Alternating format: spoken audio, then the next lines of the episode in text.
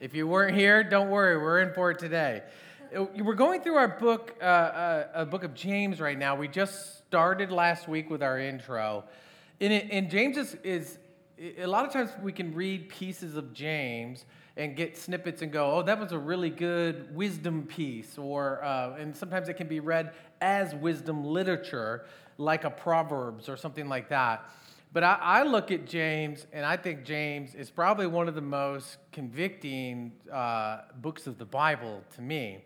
And I think when it comes to James, today especially, today will be a day that I, I want you to hear that, you, that you're going to feel conviction. I know you didn't come to church to feel that way. You came to feel really happy. But today is a day when we read this passage it's for examination, ex- examining yourself and going, do I do that, even at a very uh, uh, sub- subversive level or even just a hidden level or part of me that I don't really want to acknowledge? James today does that. And I'm not going to lie, I, I w- I've taught this section of Scripture so many times. And it's amazing how the Bible is, is that you can go years reading something and kind of just go, okay, I think I, I got that. I think I'm doing a good job in that. And then it hits you where God is speaking to you and saying, actually, you don't do this as well as you think you do. Here's some areas that I want you to work on. And so James has done this for me throughout this whole week. Um, and, and how I was thinking about it, and maybe it's a question that we can all ask, which is this Have you ever, have you ever thought something about somebody and then had a thought, and it's usually negative, but then either over time seeing their character, you realize that those negative thoughts you had were very judgmental, or you heard things about a person and then you met them and realized, wow, that's not at all what I thought. Is, has anybody felt this in your life? Yes, it, this is a very common thing. How about this? Let's step it down even to a more of a hard place and go, I just saw somebody and I just immediately categorized them as whatever way I wanted to see them, negatively or even positively, until I met them and I, my eyes were open through hearing a little bit more of their life. Have you ever felt that?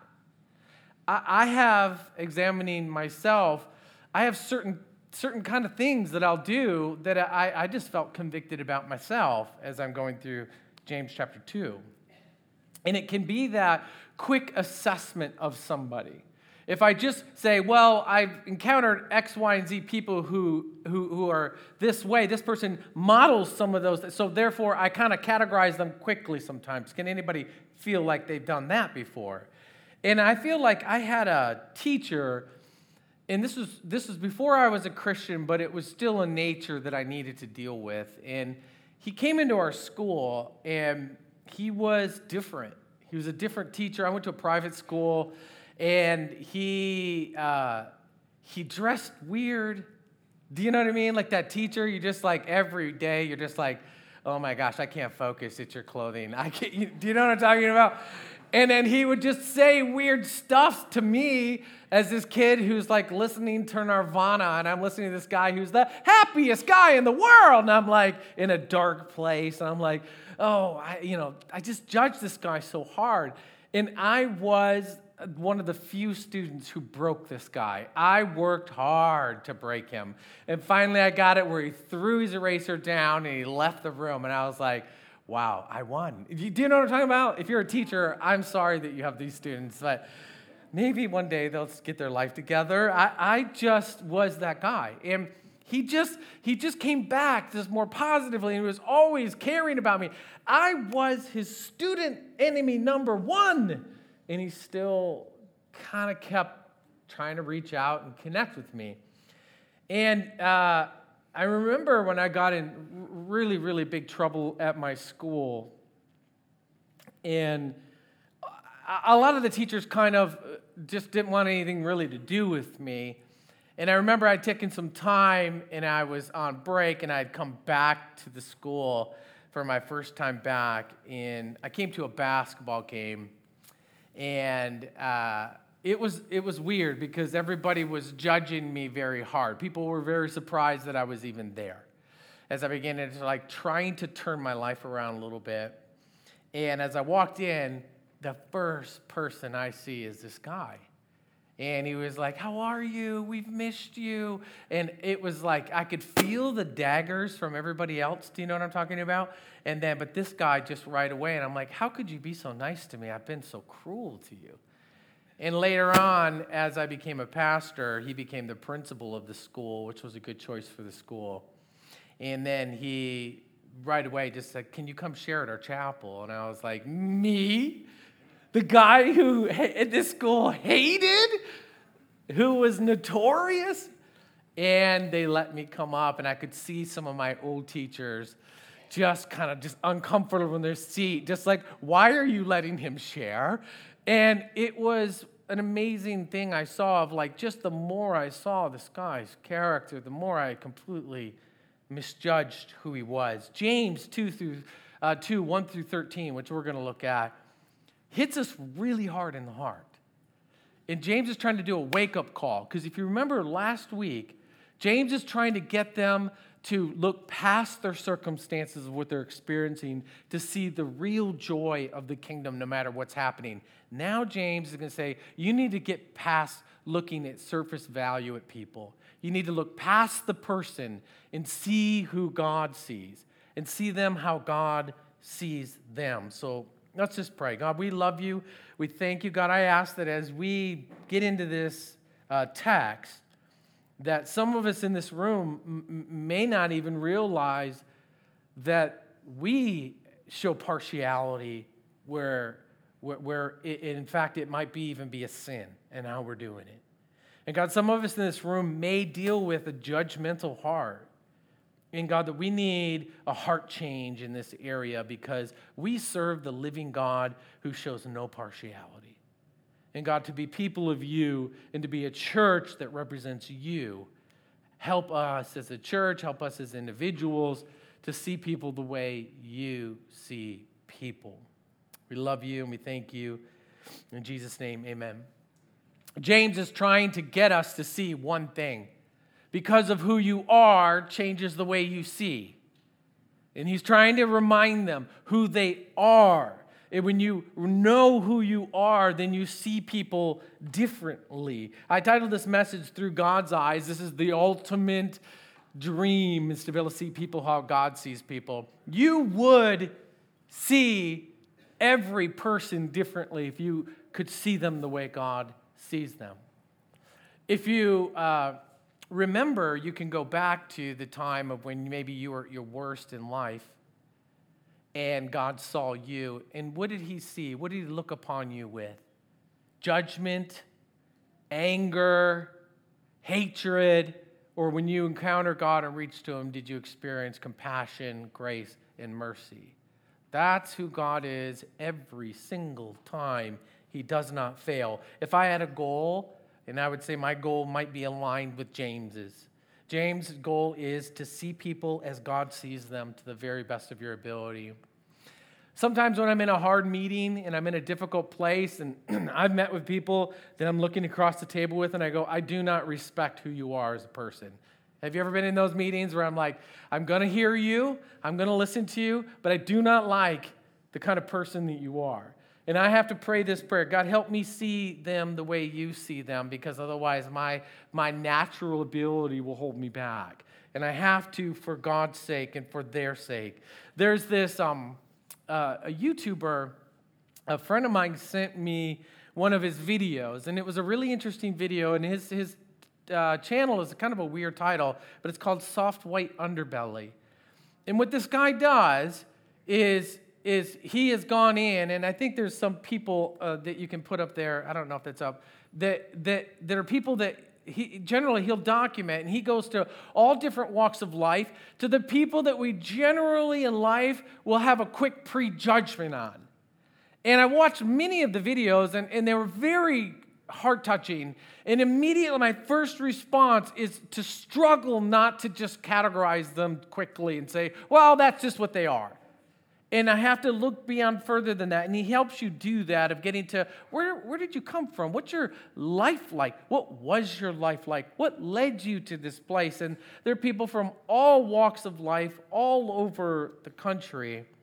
And it makes you just pull back for a second and say, I could have judged them at first by looking at them, but, but hearing who they are brought my heart a little bit more softer, more compassionate to see them maybe for what they aren't, but really who they are. What is it that makes it hard for us to see people? And, and I know as Christians, and, I, and I, I would say Christians above anybody else that I've encountered work very hard to see people for who they are. And I applaud Christians for that. And I think that James is writing to Christians as well when he's reminding them of stay on task, stay on target for how we treat people and how we can avoid being a judgmental person. Sometimes I wonder how do we come up with some of the ways that we will judge people or the way that we will treat people. Some of it you wonder is it nurture or is it nature? And, and if I think about the nurturing part, yeah, some of it we, we, we grow up in our families and our family says, well, those people are just like that. And so we kind of carry this on. Or this is how things are done and this is how people should be treated this way. And we carry that with us. Some of it's our environment and just what we're raised in and we maybe don't even know any better, but we just develop some biases towards people. Some of it is a little bit of experience. You know, if I've had a few bad experiences, nothing to any police officers in here, nothing. So if you're a police officer, I love and applaud what you do. We thank you. Um, but some people have even biases towards police officers. As a kid, when I was growing up, if I saw a police officer, I was like, oh, get away from him, get away from him, quickly get away. You know, do you know what I'm talking about? Or if I see him at all in the rearview mirror, I'm like, oh, no, no, no, no, no, no, no, no, no, no, no, no. And if I met somebody in person who was a police officer, I would start to get nervous, like, oh, he's definitely gonna, he's definitely gonna know. He's gonna know I ran that red light. He's gonna look up my driving record. You know what I mean? It's just this natural experience thing until you begin to really get to know police officers. Peers, they can set a tone for us in just the, the nurturing part of our life, the, the tone that sometimes can be quick to judge Media can do this, our culture can do it. Oh man, gossip can do this. Just setting a viewpoint, you know, slander, even fear, just the fear of the unknown or fear of what I've heard, or even just a lack of trust. You haven't built trust, so therefore I will judge you. A lack of curiosity, I think, generally is what creates the greatest distances in our culture within people. Every one of you in here have a story. My, my dream is to know your story. Every one of you come from somewhere. Every one of you have gone through things. Everybody here is more than what you just appear here in the few moments that we know you. You should be known. And the, it, it, that curiosity, when we, can, when we can ask people further questions than just the prejudgment, leads us into a real story or even just a general self focus. Just, I'm worried about me. I don't want to care about anybody else. I'm busy. Don't you understand? I don't have time for that person's story to get to the heart of it. If, if you ever have seen kids when they interact with each other, there's not a lot of time for judgment. Uh, that's what I love about kids. When all of the kids who are going over here in, in our children's ministry right now, most of them don't even know each other. All they know is, do you like that toy? I like that toy. Let's hang out. You want to play? Oh, bye. And they're all of a sudden fast friends. Have you noticed this when you pick up your kids? You're like, how do you know them? I don't. I just met them today. Oh, they're wonderful. Don't you wish we had that heart like that? Mm, you know, when you look back, especially in celebrating tomorrow, Martin Luther King, one of the things that most powerful statements he made and I think it came directly from the gospel. And when he talked about his dream, his dream wasn't necessarily for things to change right then and there. His dream is what he talked about when kids would sit down with each other from different races and different classes and see each other for who they are and not for what they look like or maybe not where they come from. That's the dream that he had. I love that idea of, of having like a child's like heart when it comes to people. Kids can teach us a lot in that way, and they can humble us a lot in that way. Jesus said this He said, You know, if you desire to be someone like me, you must have a childlike faith. Paul wrote in the New Testament if you, if you want to be reborn, you also must, as a, re, as a rebirth, must relearn. Meaning that you're going to have to relearn a lot of the things that we've learned in our life and unlearn them and learn to live like Jesus, even like a child in the beginning. I think when we talk about nature, though, this is where I think James is trying to hit hard and say, you got to know your nature. God's nature is really, really clear all throughout Scripture. God's nature is definitely this no partiality. You, you wouldn't be here as a believer having the hope that you have if you thought God was partial. Some of us have horrific stories, and God was not partial. Some of us, your story wasn't that way, and God is not partial. He loves you all equally, exactly the same. Some of us here, when we look at God, we see that He is a righteous judge, that, that judgment maybe shouldn't be in our hands because we're not capable of being a righteous judge. So God says, Why don't I take the judgment from you and let me have that? And then you just worry about learning to walk like Jesus. I'll handle the judgment because of who He is. Another thing that God, he's very clear on, is God judges the heart. And you can see it in story after story in the Bible. Moses, who was very incapable to do what he was called to do, God says, I love your heart and you're the right person for the job. David, who was the least in his family, God says, uh, This is the person right here. This is the one. And they're like, Are you kidding me? And he's like, That's the one. He sees the heart. Gideon is one of my favorite stories in the Bible because I relate to him. He, he says these things when God is talking to him and saying, I've got these things for you to do. And Gideon's like, No, no, no. Have you ever tried to talk God out of something? I'm the least. The, the, our, our, my family's the least in the whole neighborhood, and I'm the least in my family. And God's like, There you go. I love that. Like, this, God, God feels insane sometimes. But God is looking for the heart. That's his nature. John the Baptist, we don't really talk much about John the Baptist, but if John the Baptist walked into church right now, we, we would much more accept Jesus. You know, he wore like robes and, and he walked around and he had nice sandals. John the Baptist was a beastly man. He wore skins and he ate bugs and he was out prophesying and he was second to Jesus, one of the most important figures in Scripture for the introduction of the Messiah. And then you look at the Pharisees and you compare and you go, they're so eloquent. They were so groomed. They ate great food. They hung out in the right crowds. And then God is using John the Baptist. This is the very nature of God. But when you look at our nature, our nature is different, and we have to fight it. We have to marry ourselves to the new nature that God gave us. Here's our nature a little bit we love status. When somebody of status walks in, we're like, oh, wow, so and so's here. And, and it captures our attention. And we'll, we'll, we'll be like, hey, I'm sorry, mom, I gotta go. I know it's been a long time, but so and so walked in who I don't even know. I'm sorry, friend who I've known for a long time, but so and so's here.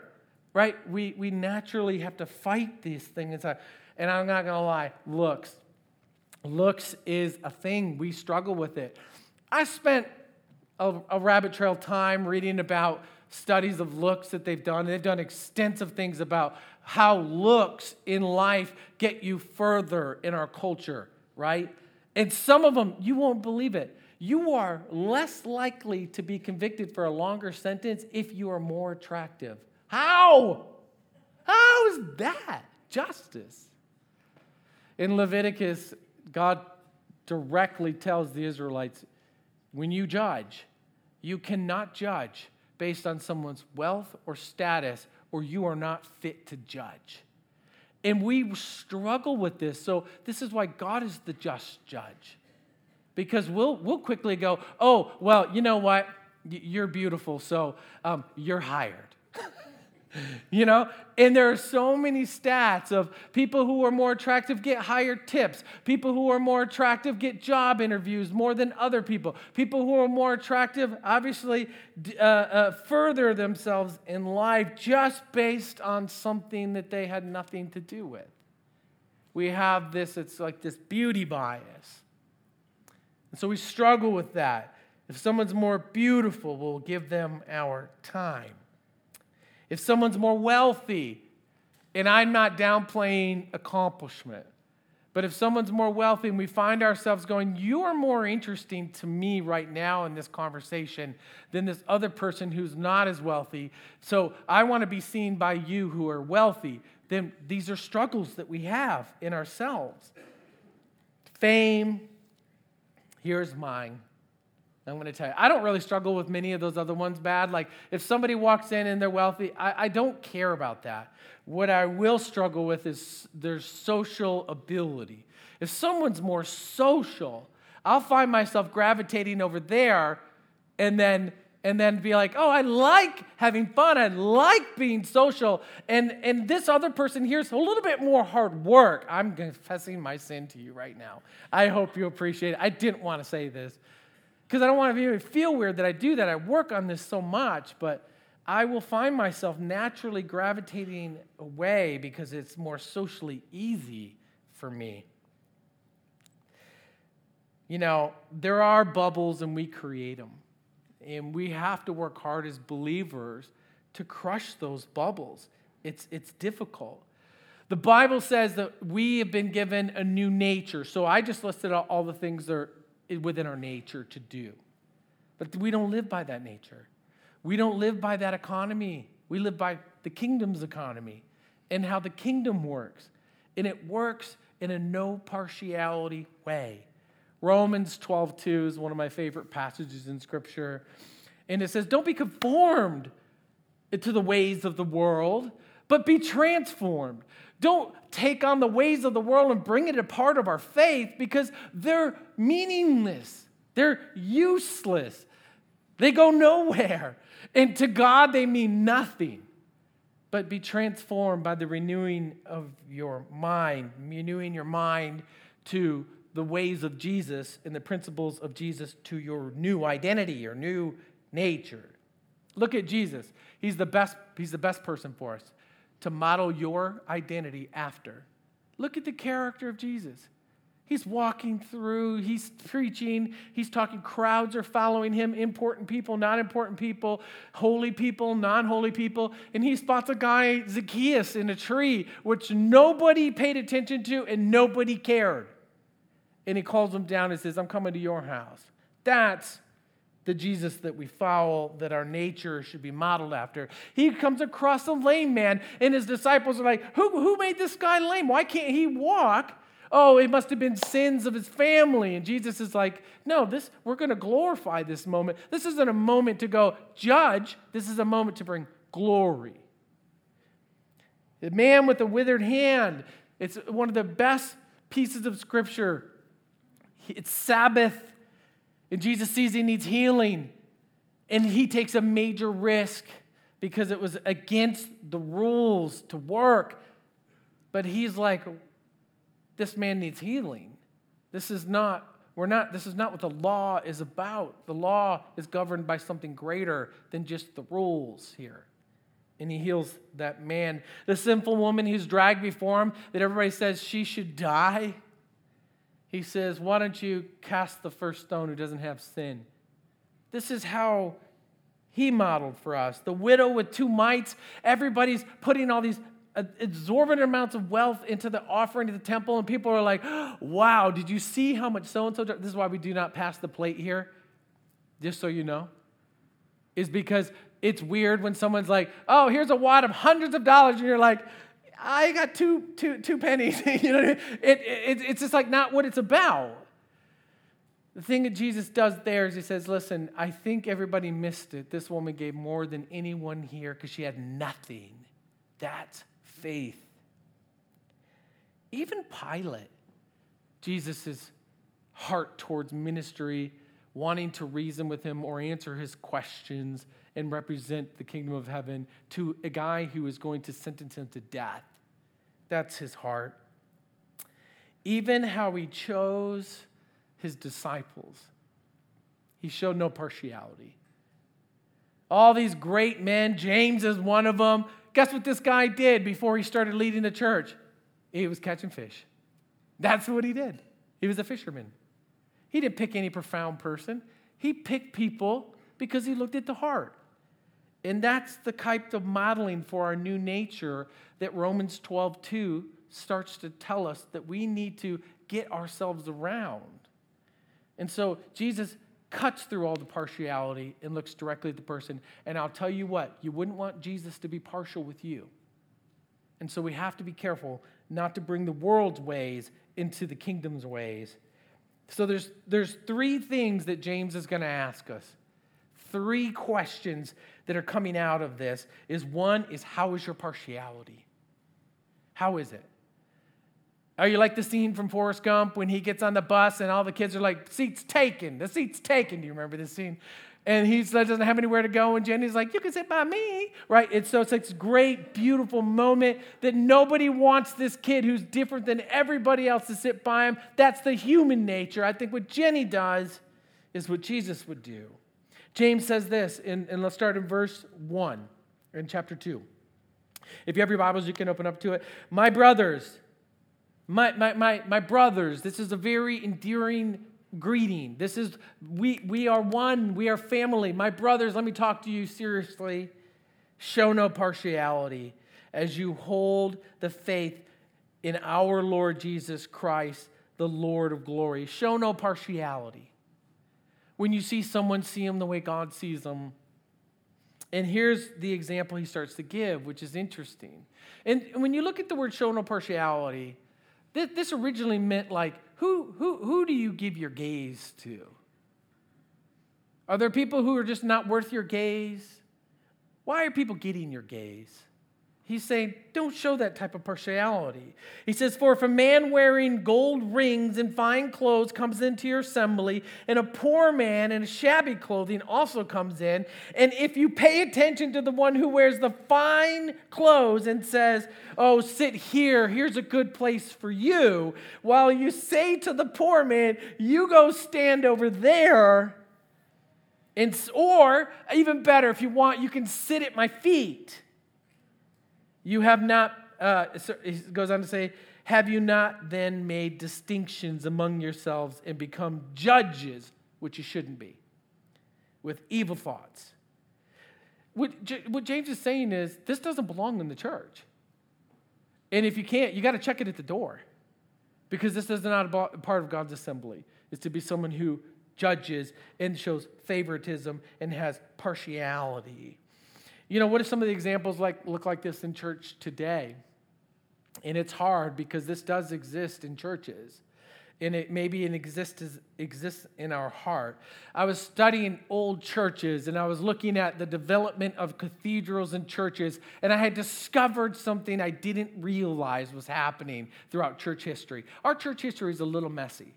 And what happened was they built this cathedral in the middle of a town. And go ahead and put this picture up.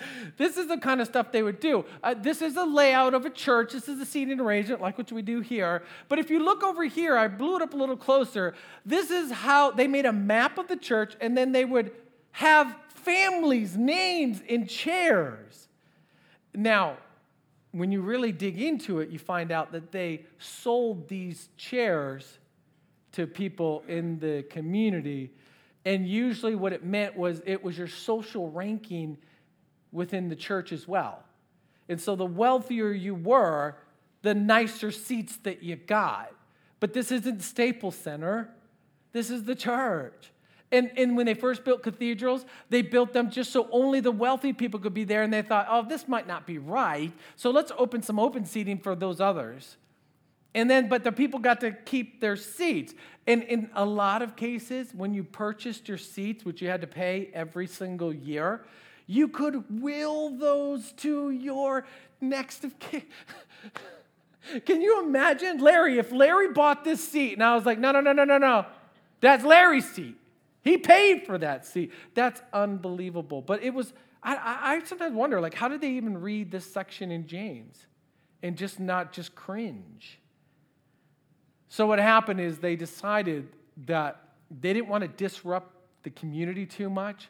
So they wanted to keep the same social standings that were in the community, the most important people first, and let's make sure that that's that way in church so we don't have problems. Because we can't have people intermixing like that because it would break the social order. And I just think, what a tragedy. That only recently stopped since the 1800s. We have a long ways to go with this mentality of partiality. I'm very proud of our church. I don't think anybody wants reserved seats for themselves, or de- nobody has ever demanded anything special from us. And if you ever do, I will laugh in your face. Like, it's not going to happen. But it, it, it's a status thing, it's a standing thing like then, and we have to make sure we don't have that quick to judge mentality for us. I did go to a church a friend of mine was pastoring at, and he asked me to come here and speak. And I went and I visited, and I was hugely conflicted because they would reserve the first two rows for very important people. And they were people in our culture, very important people. But I just was conflicted by it because I'm thinking, why are just these seats just reserved for only those who are the important of culture and society? They were continuing the practice of this is how our culture works, and so we do it here in church. And it really broke my heart that they did that. It made people feel like there was those and then there is us. In those old churches, by the way, people would work hard to buy a chair out from somebody, and people would be like, oh, they'd, they'd know when their social standing changed because they'd see them further up in the church and be like, oh, they've risen. They've risen in ranks. It's not of God at all. But I have this question for you in this section Do I struggle with partiality? We have to ask that of ourselves. Do I struggle? Where do I struggle? How do I struggle? Do I have biases? They're just there that, that maybe God's speaking to me about to remove because I'm not to be the one to judge. Or uh, do I just look at the surface value and I don't look past, or I don't even seek to, to ask questions to get past the surface? I just make my judgment and move on.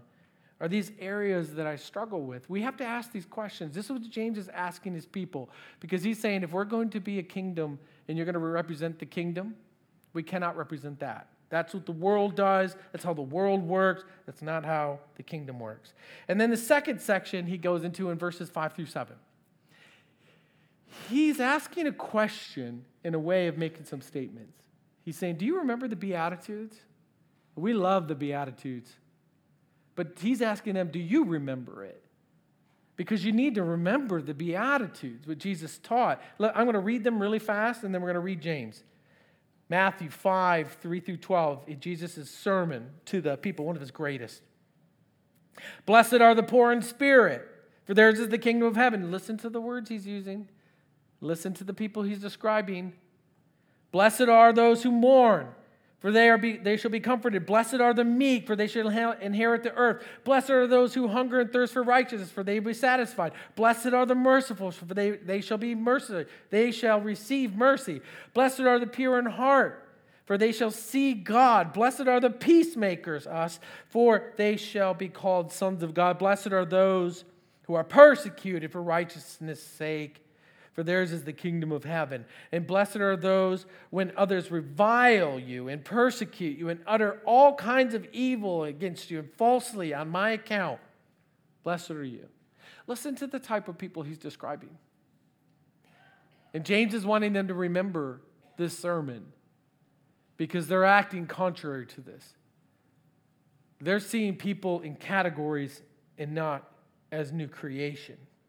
He says, Rejoice and be glad, for your reward is great in heaven. Because this is about spiritual things, not about fleshly things. For they for, for so they persecuted the prophets who were before you.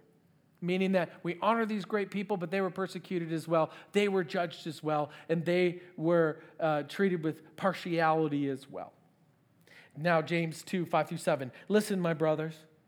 Has not God chosen those who are poor in the world to be rich in faith and heirs to the kingdom? I wish in some way, I don't know how, but I wish in some way when we see other believers, we could see their heavenly bank account. That might help us. Don't you think so? That might help us a little bit be, to, to, to maybe give someone more time or to maybe look past certain things and go, oh, wow, like, man, if I could just see, if I see all you the way God sees what you do and who you are, oh, I wish that could be the case. But he's saying we need to look at heavenly things and kingdom things and not worldly kingdom things. He says, which he has promised to those who love him. But you have dishonored the poor man. And are not the rich ones who oppress you? This is what's happening in their, in their culture at this time. And the ones who drag you into court almost regularly. People who were converting from Judaism to Christianity at this time were losing so much. They would lose their lands, they would lose their jobs. And then people were like, you know what? So and so owes me some money. I'm going to bring him into court and haul him to jail. We'll deal with the Christians this way. And he's saying, how could you, how could you lose sight of all that just by, wow, someone has money?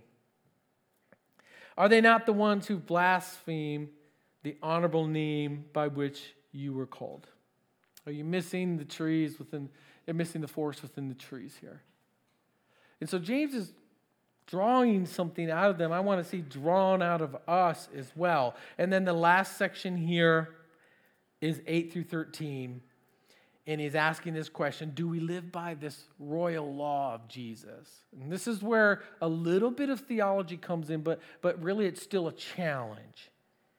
Matthew 20, 20 22 is this royal law, what he gets it from.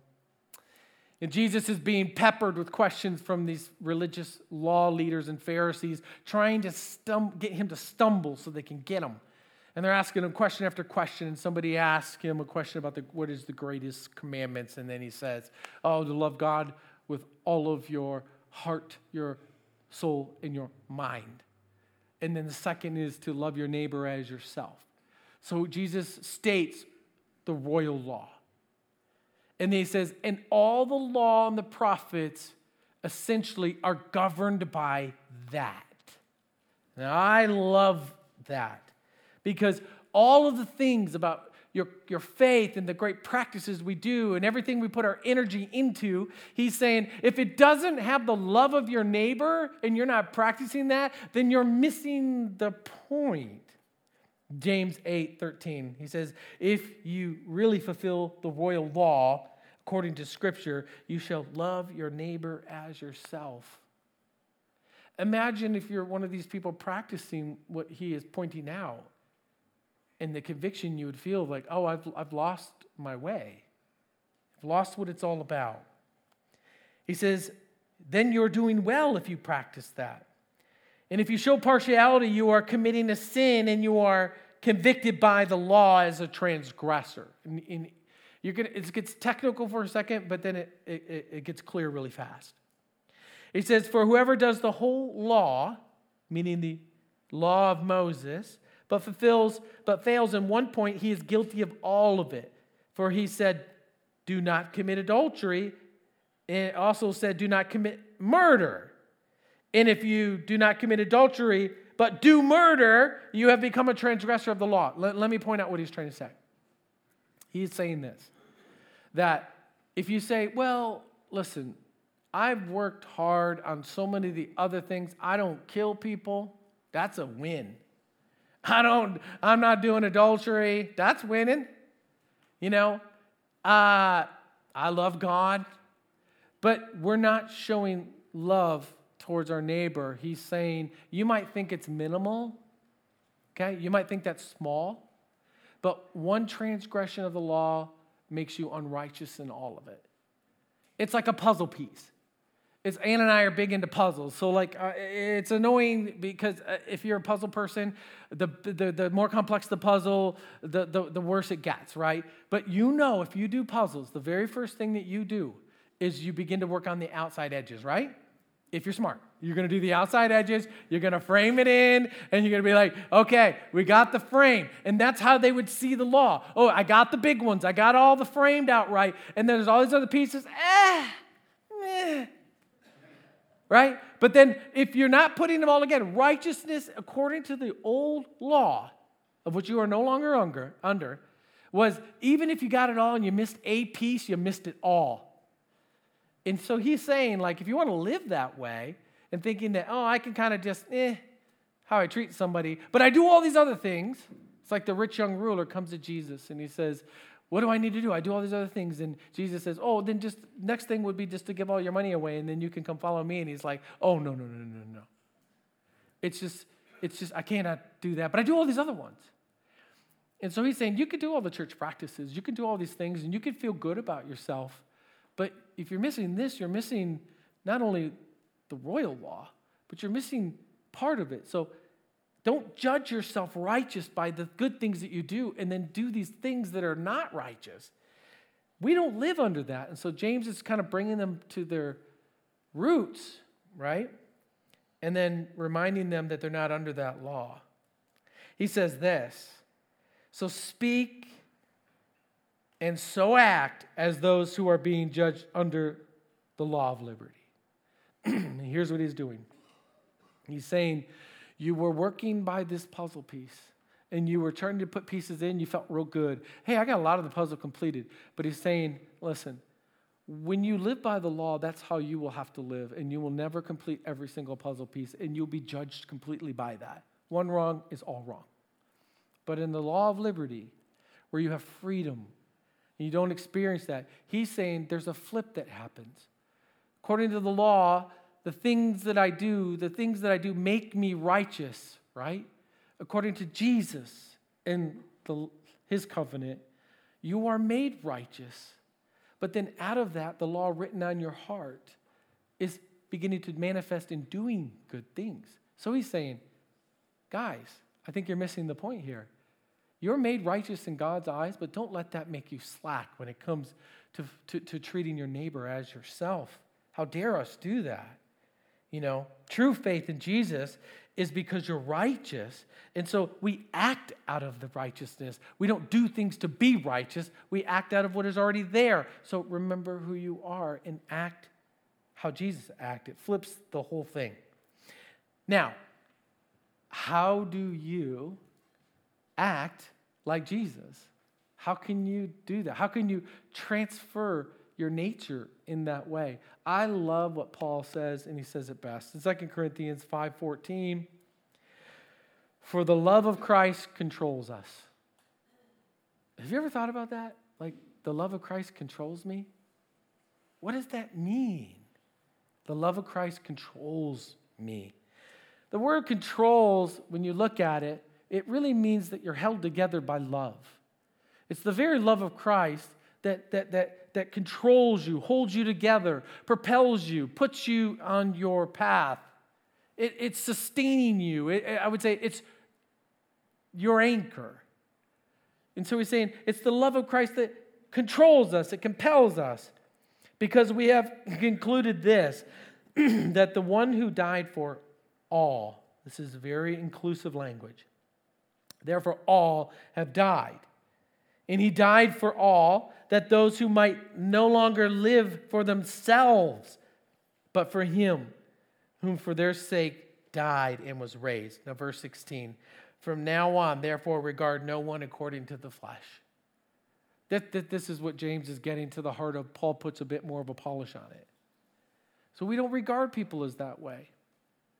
And, and if there's one message I think that I, I really felt convicted about, is I do this. I regard people according to the flesh. And James convicted me this week deeply about areas of my life where I allow that to happen. I pray that you experience the same things because all that will happen is you'll begin to experience what it means to love people at a deeper level than you ever have or to see people with the very eyes of God.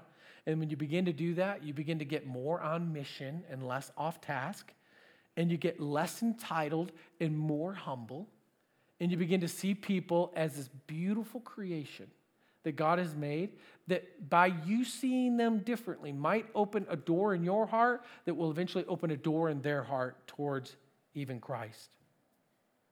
By the way, that chapter, if you read it, it's the famous part. So he's saying, don't judge people according to the flesh. Like, come on, we're controlled by Christ, right? You are righteous, but then follow Christ's way and then his leading. And then at the very end of verse 20, he then calls us ambassadors. And that's that big challenge. You're ambassadors. Wherever you go, you're representing Jesus. So would Jesus sit there and look and go, How could that person, that person did not dress right for church? Look at them. Is, is that an ambassador? Right? Or we stand at our high place and go, Well, I'm not like them, so I can feel good about myself today in church. Are we doing that? Is that, is that like an ambassador? So I'm, I, am pointing this out hard because I believe our church is very kind and very gracious, and I can't even think of one person who does this. But I do think that when we go home and we examine our heart and we go, where do I do this at all? I got to make sure I, I work on this. Because if it creeped into the church there, freshly after they saw Jesus resurrected, then it could surely creep into the church at any time and into our heart. Christians must be people who live by the royal law. You must live out of that. Everything that we do then is loving thy neighbor as ourselves. Every Christian practice that we do that we feel so good about must be governed by loving God with all of our heart and loving people. And so everything falls underneath that. So what you're doing in your in your practices that you can feel good about is it is it through loving God and loving people, the royal law. That's how we judge. Listen to this commentary and then we'll read the last verse. He says, For James in this commentary, for both faith and love have a strong and compelling moral urgency. Faith and love, they work hand in hand. Faith in God and love for God cannot be separated away from the way the neighbor is treated. And so they have to go hand in hand. So, how much you love God is how much we love our neighbor. Our faith in God and love for God is hand in hand with how we treat our neighbor. And, and James will do this all throughout the book of James of hitting the people right in the face and saying, Listen to me. You cannot just talk, you must do. Word, words mean nothing.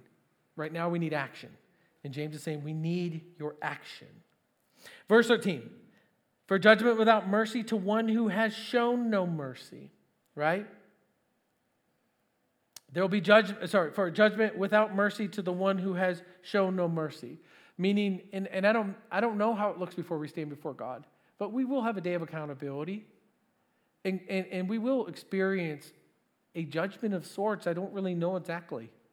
But how do we want to stand before God in the way that we've treated people? And I love this last statement mercy triumphs over judgment. Every time you're encountering somebody and you're experiencing this feeling to want to judge or prejudge or make an internal comment or have a, a snide remark, or just remember mercy triumphs over judgment. Mercy will always triumph over judgment. And we expect the same mercy from God, we should give the same mercy to others. I'll, I'll close this with this, and I wanted probably like one maybe thought about okay, so, what would James tell his congregants to do? And James would probably say this when you are encountering someone and you're feeling this judgment and you're feeling your heart, do what you know it shouldn't be doing.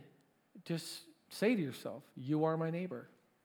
To your heart, to yourself, you, you are my neighbor. You are my neighbor. As, as hard as it is to fight, as much as you want to step away from somebody or classify them, you are my neighbor.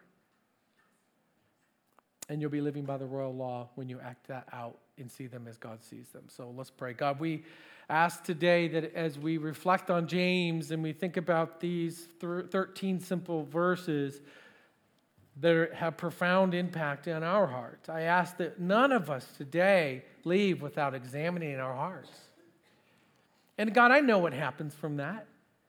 The, when we humble ourselves before that type of correction, and God, then our, our life and how we treat people around us changes.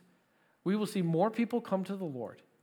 We will see a, a joy in our heart we probably haven't experienced in a long time, and we will see a mission that will start to shape and take place with certain people in our life. And God, I pray that Sound House is a place that people feel that they come in and they do not feel judged and they feel connected. And I ask that you work on my heart as a pastor of this church, and God, work on every single person's heart here to be a place that, that, that holds faith and love tightly. And, and when it comes to treating our neighbor, we treat them with love because we have faith in you. And as you loved us, we will love them. So, God, anybody struggling, anybody here who is really, really battling, maybe with this message, I ask that you just shower them with grace, shower them with mercy, remind them of who they are to you, and remind them of the new creation that they are. And God, remind them of who Jesus is and was and, and modeled for us. And God, help them get out of any shame they might feel about how they've been in the past or currently being towards people and begin to walk into a path of grace, love, loving thy neighbor. God, we love you and we thank you so much for your message on non partiality. Our world needs it more than ever. Our friends need it more than ever. Our family needs it more than ever. Our church needs it more than ever. No partiality, just love. Thank you, Jesus. We love you. Amen. Would you stand with me and sing this last song?